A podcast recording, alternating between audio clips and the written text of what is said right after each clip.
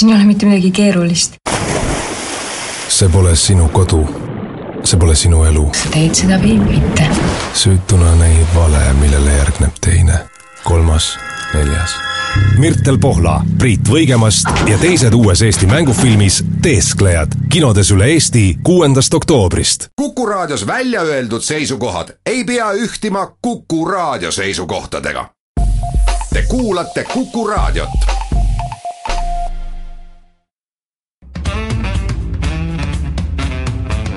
Muuli ja Riikoja.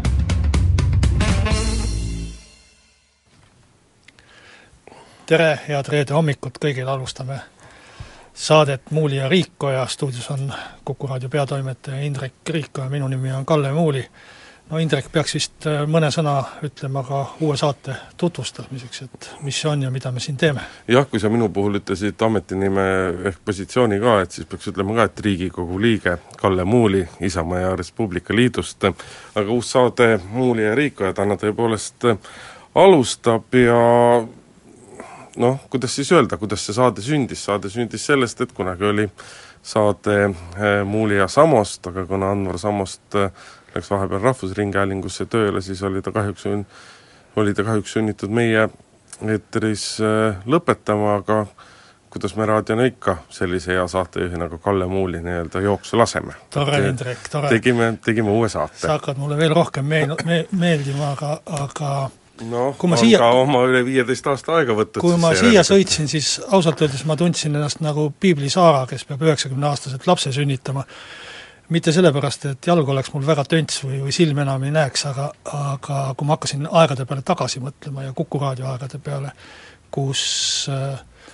märtsis tuhat üheksasada üheksakümmend kaks, kui Kuku raadio asutati, alustasime Harri Tiidoga äh, esimese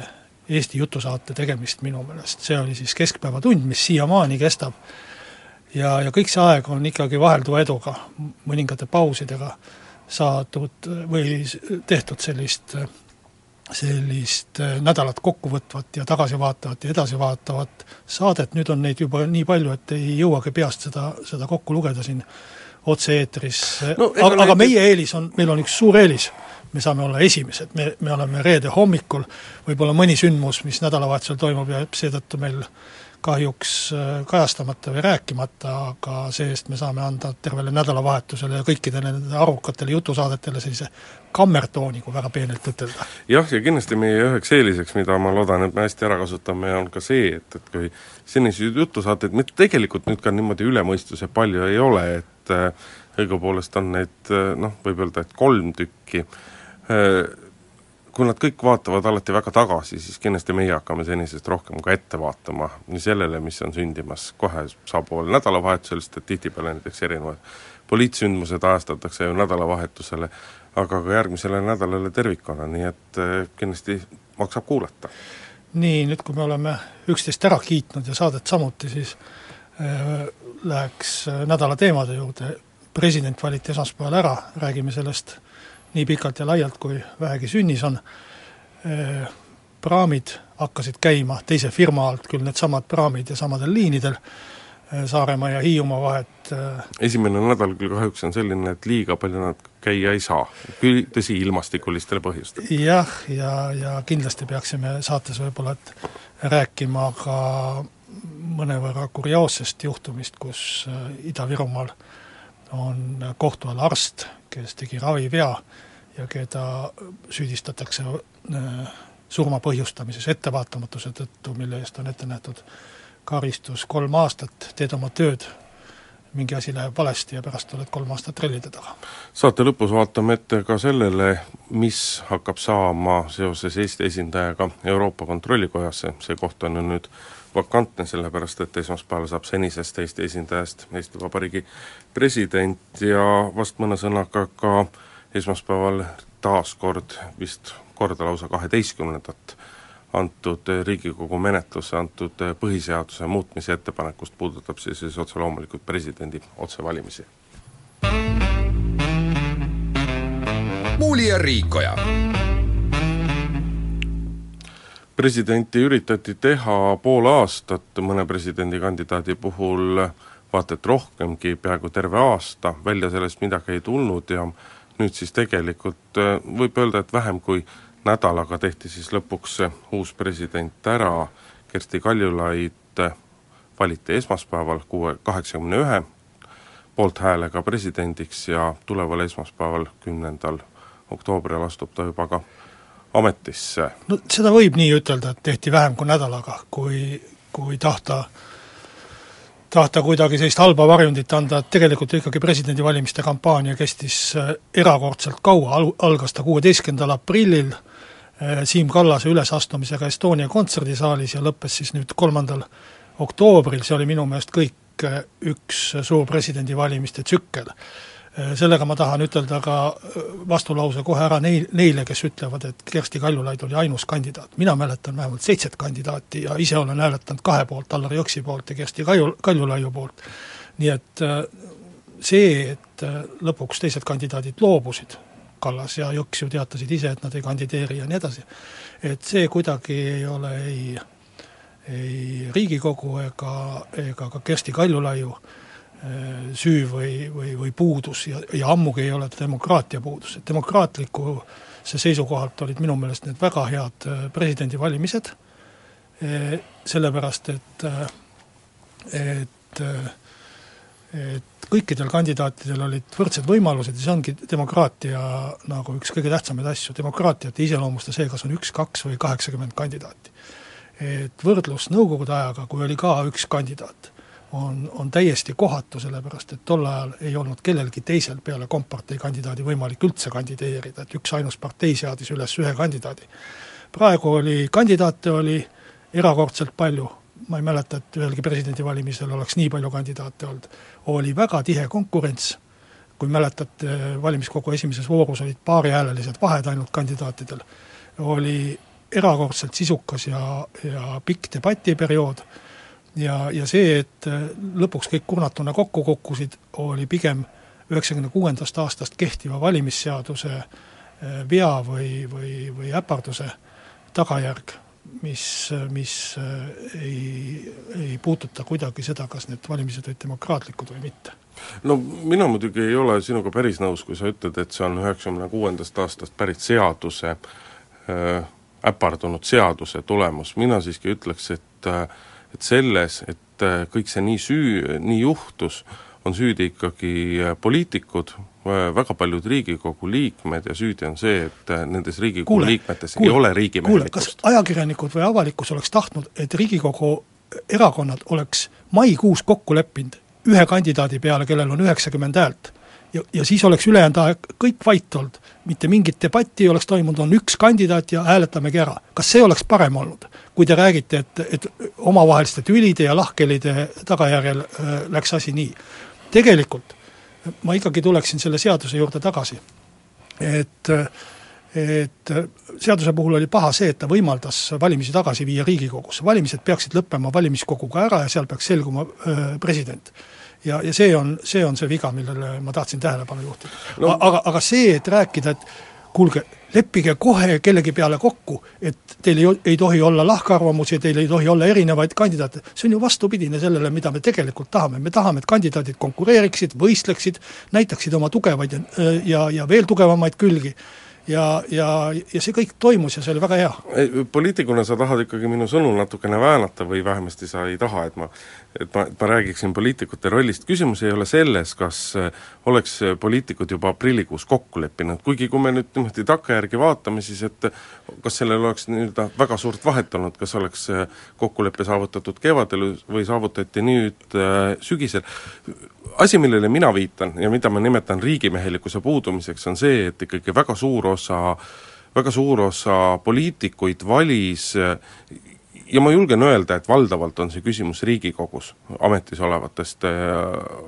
olevatest poliitikutest, nad valisid justkui presidenti iseendale, mitte nad ei valinud äh, presidenti riigile. ja neid näiteid on nii palju, kõik see algas juba pihta selle nii-öelda esimese Riigikogu valimise esimese vooruga, kus Eiki Nestori hää-, selja tagant järsku kadus nii-öelda viis häält ära. seal ei olnud mitte mingisugust praktilist põhjust midagi näidata, midagi teha, lihtsalt lubati ja veeti alt. ja see lõppes tegelikult sellesama kuuenda vooruga, kus Kersti Kaljulaid äh, ametisse nimetati, sest et me ei saa unustada, et üheksakümmend parlamendisaadikut seadis Kersti Kaljulaiu üles, hääli sai ta kaheksakümmend üks, jah, kaks tükki, nii-öelda kaks inimest äh, kes tema üles seadsid, ei olnud nii-öelda istungil kohal, kus nad täpselt olid, seda me takkajärgi ei tea, jutt käib siis kahest äh, Keskerakonna liikmest, aga see riigimehelikkuse puudus on just nimelt see, et, äh, et nii mõnigi poliitik äh, näiteks valimiskogu viimases voorus, ta jonnis nagu väikene laps, et kui temale, täpselt temale sobivat ühte ainust kandidaati ei olnud, siis tema laseb valge sedeli, valge sedeli kasti. Ja see on riigimehelikkuse puudus, sellepärast kui sa oled riigimees, siis sa saad aru, et sa valid presidenti riigile ja sa suudad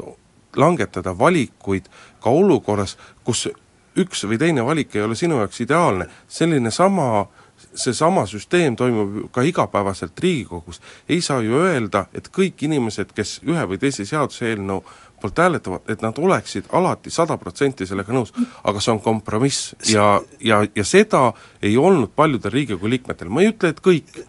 Sel-, selge, Indrek, et, et see on inetu, kui sa öö, ütled, et ma annan allkirja, sead kandidaadi üles ja siis ise selle kandidaadi poolt ei hääleta, ehkki oled jätnud mulje, et hääletad, see on inetu.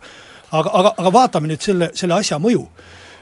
Riigikogu esimestes voorudes oli vist neli või viis sellist inimest. kui nad ka oleks pidanud oma sõna, ei oleks president saanud valitud. ja vastupidi, Kersti Kalju, Kaljulaiu puhul oli üheksa inimest, ärme räägime, et et Riigikogu poliitikud, üheksa ütleme siis nagu ebaausat inimest, kui viisakat sõna otsida. see on peaaegu kümme protsenti parlamendist, peaaegu kümme protsenti. jah, alla kümnendiku, aga aga, väga suur. aga ka see ei mõjutanud mitte midagi. president sai ka sellest hoolimata ära valitud. nii et ma ütlen, et need eh, eh, ebaausad inimesed ei, ei, ei valinud presidenti või, või ei, ja, ja ei, ei saanud seda kuidagi mõjutada. aga, aga, aga mis puutub, need... aga mis puutub valimiskogu viimasesse vooru, kus lasti tühje sedeleid, siis see, et president saaks praeguse seaduse järgi valimiskogus valitud viimases voorus, on üldse suur ime. siiamaani võib-olla ei ole seda ajakirjandus eriti tähele pannud ega rõhutatud, aga see, et Rüütel kaks tuhat üks sai valitud, oli nii imeväikse seda, ajakirjandus on seda väga see, palju rõhutanud, aga see ei ole vabandus. see, see, et kaks tuhat kuus Ilves sai valitud, oli nii imeväikse ülekaaluga. ma vaatasin järgi enne äh, saadet need protsendid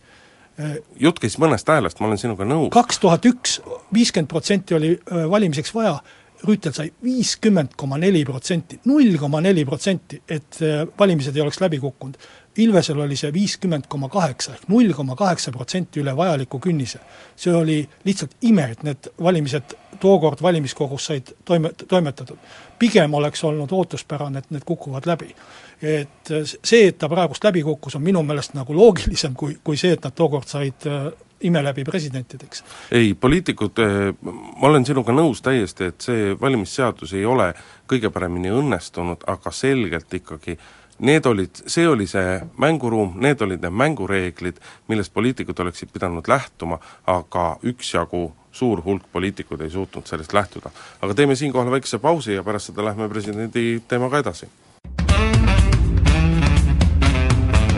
muuli ja Riikoja mul ja sammast läheb edasi, vabandust, no näed, läkski nimi juba sassi, eks ole, Muuli ja Riikoja läheb edasi. Lähevad nädalapäevad. Nimed kõik. just, Kalle Muuli, Hindrek Riikoja, no ma loodan, et kuulajad annavad nii-öelda esimesel korral eksimused andeks, läheme presidendi teemaga edasi, noh, selles, et äh, kelle süü see siis või mille süü see siis ikkagi oli, et presidendi valimistega läks ei ole läks. mingit süüd, me valisime väga hea presidendi. ei, absoluutselt, ega takkajärgi me võimegi tõenäoliselt öelda, et äh, et, et, et vaata, et me saimegi ja, ja, valikust kõige ja, parema. ma küsin sel juhul, et mille kallal me hädaldame, kas probleem on selles, et kahekümne neljanda septembri asemel selgus president kolmandal oktoobril või mis tähtsust on selles, sellel võrreldes maailma revolutsiooniga, kui küsida nii, nagu küsiti üles, ülesköntud uudismaas, aga et tegelikult on see ju, meil on president kogu aeg olemas olnud, ametis olnud, Ilvese ametiaeg ei ole lõppenud, volitused ei ole läbi, ja president on hakkamas selleks ajaks, kui tõesti need volitused läbi saavad, isegi, isegi seal ei tekkinud mitte formaalset viivitust. et lihtsalt paar sellist inetut seika, aga sellest hakata, hakata karjuma nüüd, et tegemist on mingi põhiseadusliku kriisiga, kuulge, see on naeruväärne. see on loomulikult liialdus, aga see on küll võib-olla tõsi, kuigi mõningase avansiga öeldud, et me oleme nii-öelda tegelikult üldse võib-olla saanud valida olnud kokku siis seitsmest kandidaadist kõige parema kandidaadi, on selles mõttes avansiga öeldud, et eks väga palju sõltub sellest milliseks nüüd kujuneb Kersti Kaljulaidi presidentuur ja eks selle üks esimesi märke saab olema see, et milline saab olema tema nii-öelda lähim meeskond ehk tema nii-öelda personaalsete nõunike koosseis, tema kantselei ülema koosseis ja kas ta seal suudab nii-öelda hoida, hoida seda erakondade ülest kuvandit ja, ja ka sisulist väärtust. esialgu meil ei ole veel väga palju teada sellest, kes saavad äh, president Kaljulaidi nõunikeks, noh, spekuleeritakse esimeste nimedega ja vähemasti osad ajakirjandusväljaanded täna nagu spekuleerivad sellega, et et meeskond saab olema väga IRL-i nägu. Ja vot see nüüd peaks küll tegelikult olema üks asi muidugi, mida president võiks vältida, et on, on, on täiesti normaalne, et et, et üks või teine nõunik on ühe või teise erakondliku taustaga, sellele ei saa midagi ette heita, aga kui nagu üks poliitiline jõud hakkab teistest selgelt rohkem tooni andma, siis see kahtlemata ei ole hea märk ja ja see nii-öelda kärbib ikkagi ka hulgaliselt neid ootusi, mida, mida presidendile pandud on, ma olen ise olnud siin meie Vox Populis väga üllatunud selle üle, et kui kui positiivselt on meie Vox Populi helistajad, kes tavaliselt on kriitilised kõige ja kõigi suhtes täiesti valimatud, kui positiivsed on nad Kersti Kaljulaidi suhtes olnud ja ja, ja see, see kuvand ja see maine praegu, ma julgen öelda, on temal küll väga hea. jah, et äh, Kersti Kaljulaid on nagu selles mõttes äh, veidi eriline president võrreldes äh, Ilvese ja Rüütliga, et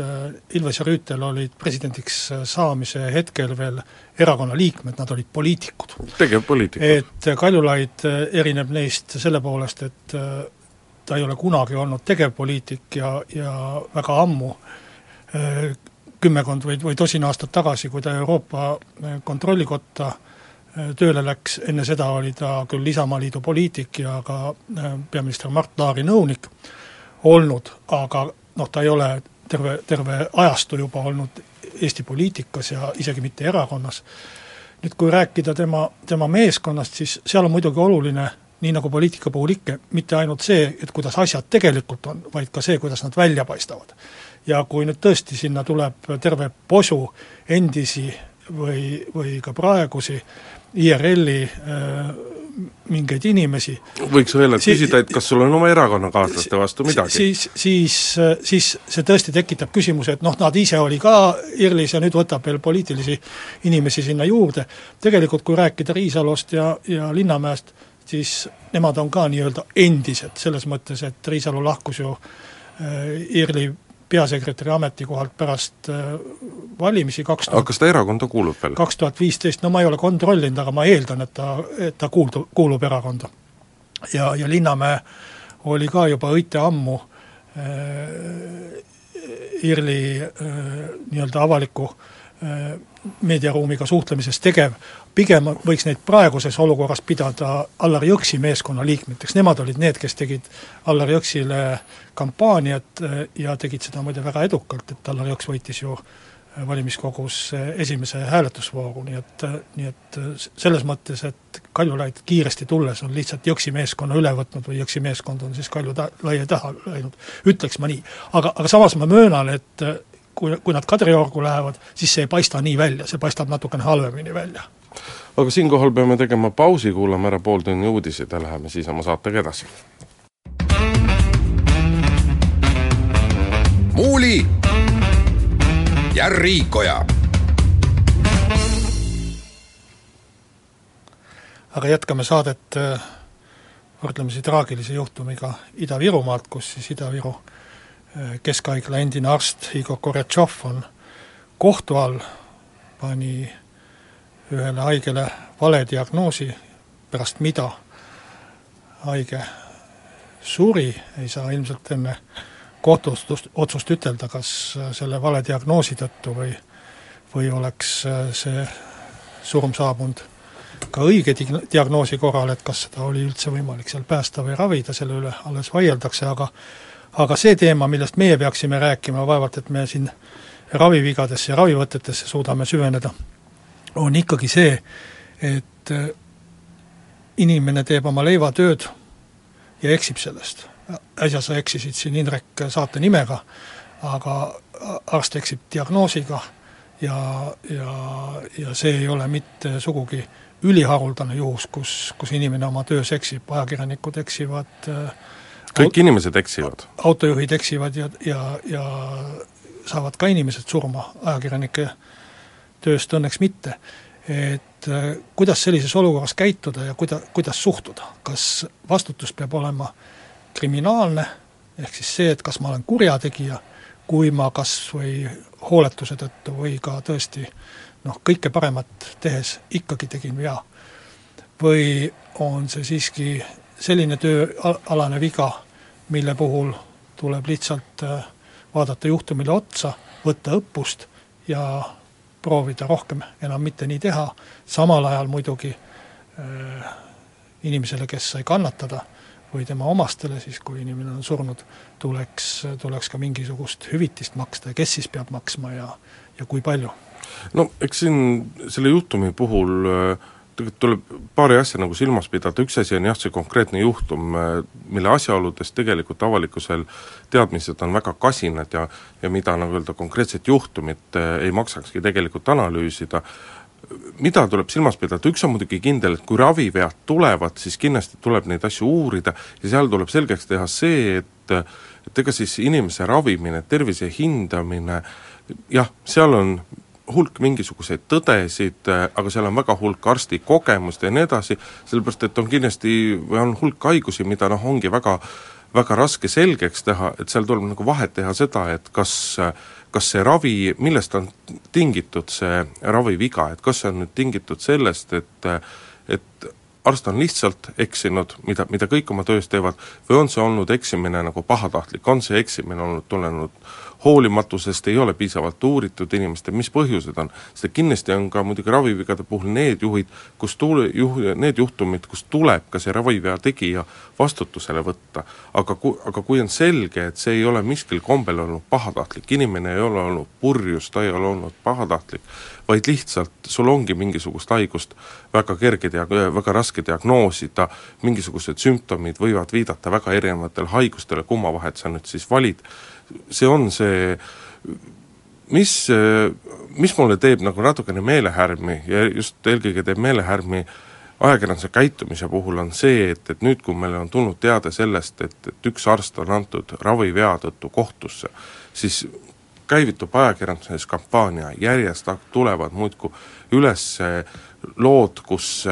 kus, kus mingisuguse inimest ei ole piisavalt ravitud, ehk see negatiivne foon arstide suhtes on jube kerge tekkima, sest et keegi ei räägi sellest, et et ühe-kahe untsu läinud ravimise kõrval on ju tegelikult tuhandeid, et mitte öelda kümneid tuhandeid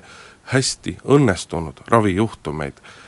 need ei pääse absoluutselt toonile ja tekibki üldine mulje, nagu meie arstid oleksid saamatud, nagu meie arstid ei aitaks inimesi, nagu nad ei hooliks inimestest ja nii edasi ja nii edasi ja edasi no,, kuigi tegelikult see ju nii ei ole. aastas laekub ravivigade kohta pealt saja kaebuse ja, ja umbes kakskümmend, kolmkümmend neist äh, praegu äh, leitaksegi ravivead olemas, nii et tegelikult võiks ju võtta iga kolme päeva kohta äh, kaebus, aga minu meelest arstid ise ka on teinud noh, pika aja jooksul ühe, ühe valearvestuse või vea. et kui me vaatame ajakirjandust, siis ajakirjandus on moodustanud pressinõukogu, kes lahendab ja, ja mõistab õigust ja nii edasi, ka ilma kohtuta. kui vaatame advokatuuri, kus on samuti oma, oma liikmete suhtes teatud, teatud protseduurid ja, ja aeg-ajalt mõni inimene heidetakse käitumise või vead, vigade tõttu ka advokatuurist välja või, või määratakse talle mingisugune siis äh, nii-öelda karistus, et tegelikult see eneseregulatsioon on väga oluline, aga andku arstid mulle andeks, aga kõrvalt vaadates mulle on jäänud mulje, et, et meditsiinis pigem on selline noh, kinnimätsimine võib olla halb sõna, aga püüd siiski neid probleeme pisendada, mitte näidata neid ravivigu, võimalik, et see tuleb ka sellest, et kriminaalkoodeksi järgi on tõesti võimalik äh, äh, vastutusele võtta, no kes see tahab ikkagi ütelda enda või, või oma haigla töötaja kohta, et noh, see on nüüd ju kurjategija, et pange ta vain-, vangi. et ja, ja selle tõttu mulle tundub, et neid ravivigu on siiamaani kuidagi püütud kas osaliselt varjata või leevendada või või, või jätta sellist muljet, et tegelikult on kõik maru hästi ja, ja nii edasi, et inimesed ise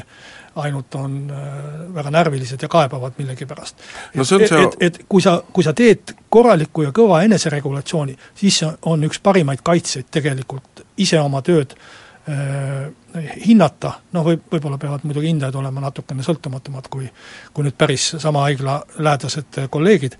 aga, aga see on üks suur kaitse äh, selle vastu, et, et sind hakatakse pärast vangi panema. no tegemist on selle kuulsa arstide ringkaitsega, mida tegelikult, kui sa võtad viimaste päevade lugusid, mis selle teemal on kirjutatud, kus tegelikult arstid,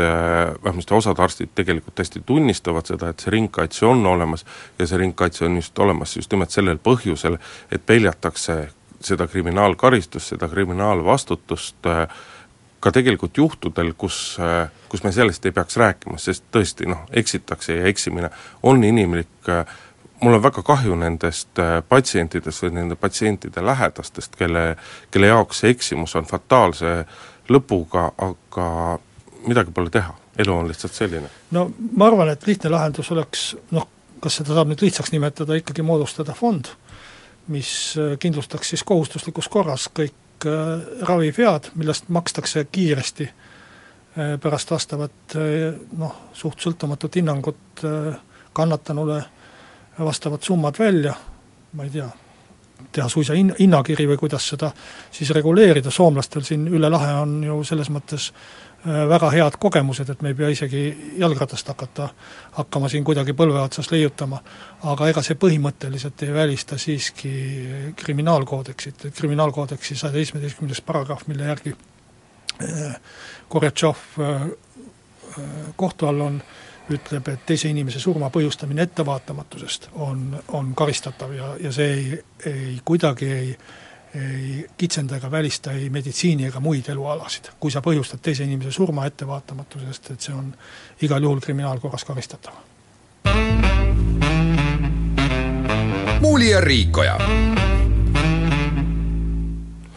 täna õhtuks on siis juba nädala jagu päevi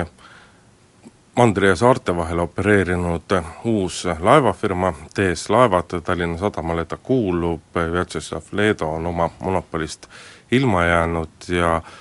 noh, tuleb tunnistada, et esimene nädal on ikka olnud väga konarlik, tõsi küll, konarlik eelkõige eelkõige seetõttu, et ilm ei ole praamiliiklust soosinud ja see nädalavahetus saab eelkõige Saaremaa suunal olema muidugi väga raske, sellepärast et toimumas on ka veel Saaremaa ralli ja nii-öelda tung saarele on tavapärasest tunduvalt suurem, aga noh, juba on öeldud, et ilmad on selline, et osad laevad sõita ei saa, kehtib vaba graafik ja laevakompanii on öelnud, et reisijad peavad arvestama väga pikkade järjekordadega. noh, eks see ilm ole ju kogu aeg selline olnud eh, Eestis sügiseti ja eks eh, ennegi ole olnud eh, seda, et praamid ei käi ja, ja mitte ainult praamid, vaid ka Lindaliin lõpetas oma, oma laevade liikumise Soome lahel ära, et aga, aga nüüd, kui on uus olukord, siis seda seostatakse kindlasti sellega, et näete, Tallinna Sadama laevafirma ei suuda siis jälle vedada, aga, aga ma arvan, et et siin on väga palju sellist äh, üledramatiseerimist ja, ja, ja valesse aeda nende kivide loopimist või, või vales suhtes. aga valesse aeda mis mõttes? selles mõttes, et äh, vaadake, ja, ja päris mitmes mõttes, üks, üks asi on see, et aastaid ja aastaid on Vjatšeslav Leedole riigi poolt makstud äh, raha äh, ilmselgelt rohkem, kui tegelikult oleks vaja, ehk see dotatsioon, mis on praamiliikluseks antud äh,, oleks võimalik olnud riigil kokku hoida, kui riik oleks ise seda teenust osutanud. aga nende ministrite kallal, kes seda tegid ja kes oma mugavusest, mõnust, maksame aga rahva raha, lasid sellise, sellel olukorral sündida, nende kallal ei võta keegi. keegi ei süüdista Edgar Savisaart, et ta sõlmis Leedoga aastal kaks tuhat kuus sellise lepingu, mis kahe tuhande kuueteistkümnenda aastani kehtis ja mis veel tänavu suvel võimaldas Leedol äh, igasuguseid sigadusi seal äh, praamidega korda saata. Ei, need, süüdi on hoopis need, kes tahtsid seda ebaloomulikku olukorda ja seda raha raiskamist ära lõpetada.